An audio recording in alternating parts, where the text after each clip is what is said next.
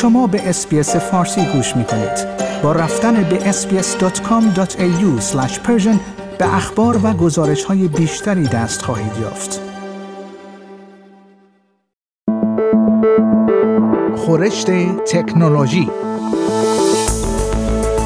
خورشت تکنولوژی یک پادکست هفتگی به زبان فارسی از رادیو SBS فارسی است.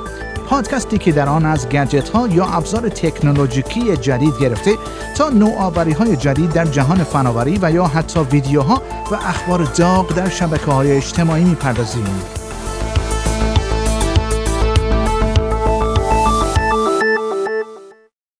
بیل نلسون رئیس سازمان ناسا هشدار داده است که چین با برنامه فضایی خود اهدافی نظامی را دنبال می کند. او در گفتگو با نشریه آلمانی بیلد ابراز نگرانی کرد که چین در پی تصرف کره ماه است. به گزارش خبرگزاری آلمان، آقای نلسون در گفتگوی مفصل با نشریه آلمانی بیلد که روز شنبه دوم جولای منتشر شد، به بررسی برنامه فضایی چین پرداخت. او ضمن اشاره به اهداف نظامی برنامه فضایی چین و هشدار در مورد پیامدهای آن گفت ما باید نگران این باشیم که فضانوردان چین روی کره ماه فرود بیایند و این کشور بگوید ما هزان ماست و جایی برای شما روی این کره نیست نلسون همچنین در ارتباط با همکاری های بین المللی در عرصه فضانوردی تصریح کرد برخلاف برنامه آمریکایی آرتمیس چینی ها حاضر نیستند نتایج تحقیقات خود را به اشتراک بگذارند و به طور مشترک از ماه بهره ببرند. بنابر گزارش رسانه های دولتی چین این کشور در تلاش است تا فضانوردان خود را به کره ماه بفرستد ظاهرا چین میکوشد در دهه سی میلادی قرن جاری یک ایستگاه تحقیقاتی دائمی روی کره ماه برپا کند این امکان وجود دارد که چینی ها این ایستگاه را مشترکاً با روسیه راه اندازی کرده و مورد استفاده قرار دهند. آمریکا در نظر دارد که از سال 2025 به بعد مأموریتی به سوی کره ماه آغاز کند. ایالات متحده آمریکا تنها کشوری است که فضانوردان آن بر کره ماه فرود آمدند. در بین سالهای 1969 تا 1972 میلادی مجموعاً 12 فضانورد آمریکایی در چارچوب های ناسا بر ماه پا گذاشتند.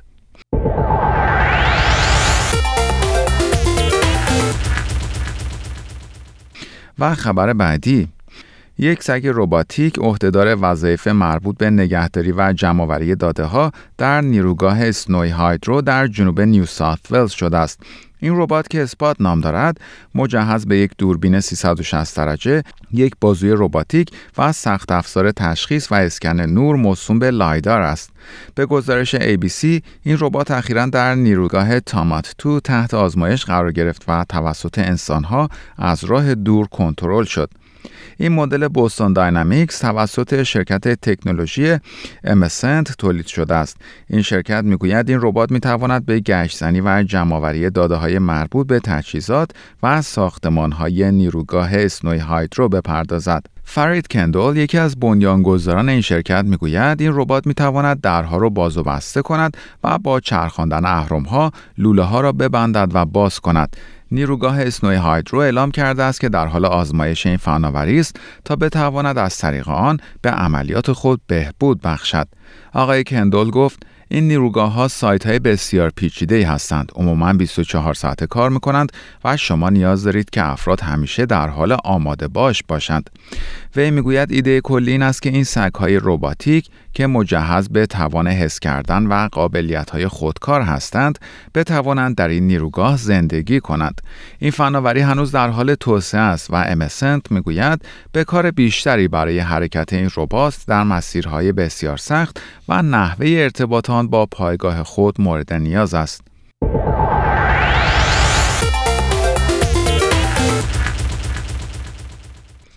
و خبر بعدی گوگل با اقدام ائتلافی متشکل از ده سازمان حمایت از حقوق مصرف کنندگان در اروپا بر سر پروسه باز کردن حساب یا به اصطلاح sign in شرکت مواجه شده است.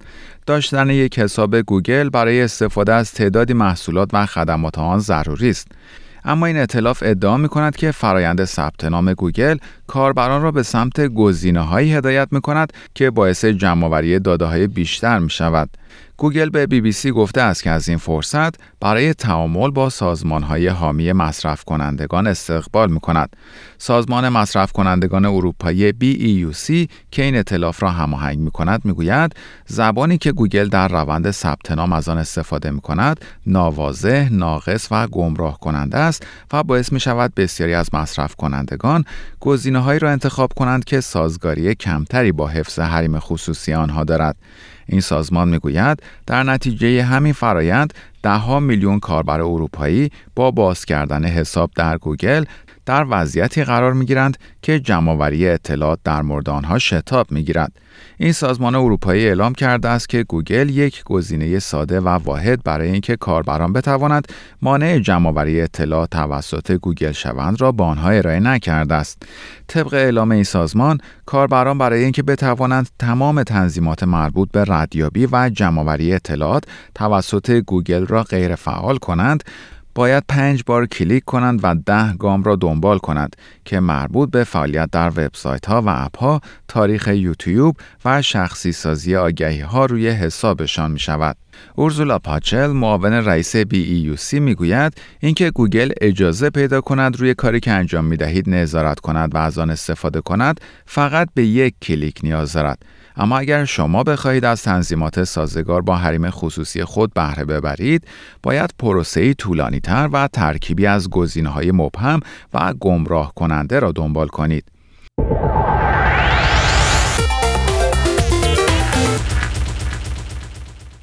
و خبر پایانی برنامه خورشت تکنولوژی این هفته شرکت Airbnb به طور دائمی برگزاری جشنها و مراسم در خانه هایی که از طریق پلتفرمش اجاره داده می شوند را در سراسر جهان ممنوع کرده است.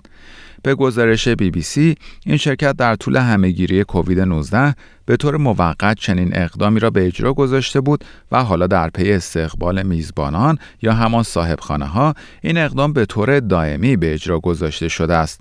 این شرکت که مقر اصلی آن در سان فرانسیسکوست می‌گوید این قانون از زمان به اجرا گذاشته شدنش در آگوست 2020 به چیزی بیشتر از یک اقدام مربوط به سلامت عمومی تبدیل شده است.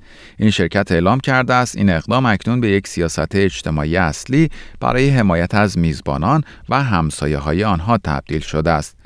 این شرکت همچنین اعلام کرده است محدودیت های اعمال شده در مورد افرادی که می توانند در یک محل اجاره شده اقامت داشته باشند را لغو خواهد کرد. Airbnb قبلا محدودیتی 16 نفره را در این مورد اعمال کرده بود تا از شیوع بیماری کووید 19 پیشگیری کند. سال گذشته بیش از 6600 مسافر به دلیل نقض ممنوعیت برگزاری مهمانی از استفاده مجدد از این پلتفرم منع شدند. در پایان برنامه خورشت تکنولوژی این هفته از شما دعوت می‌کنم برای تماشای برخی از ویدیوهای جالب در مورد تکنولوژی به صفحه اینترنتی برنامه فارسی رادیو اسپیس با آدرس sbs.com.au/persian مراجعه کنید. شما همچنین می توانید پادکست های خورشت تکنولوژی را دانلود کنید و در هر زمانی که خواستید آنها را بشنوید. آیا می خواهید به مطالب بیشتری مانند این گزارش گوش کنید؟ به ما از طریق اپل پادکست، گوگل پادکست، Spotify یا هر جای دیگری که پادکست های خود را از آن می گیرید گوش کنید.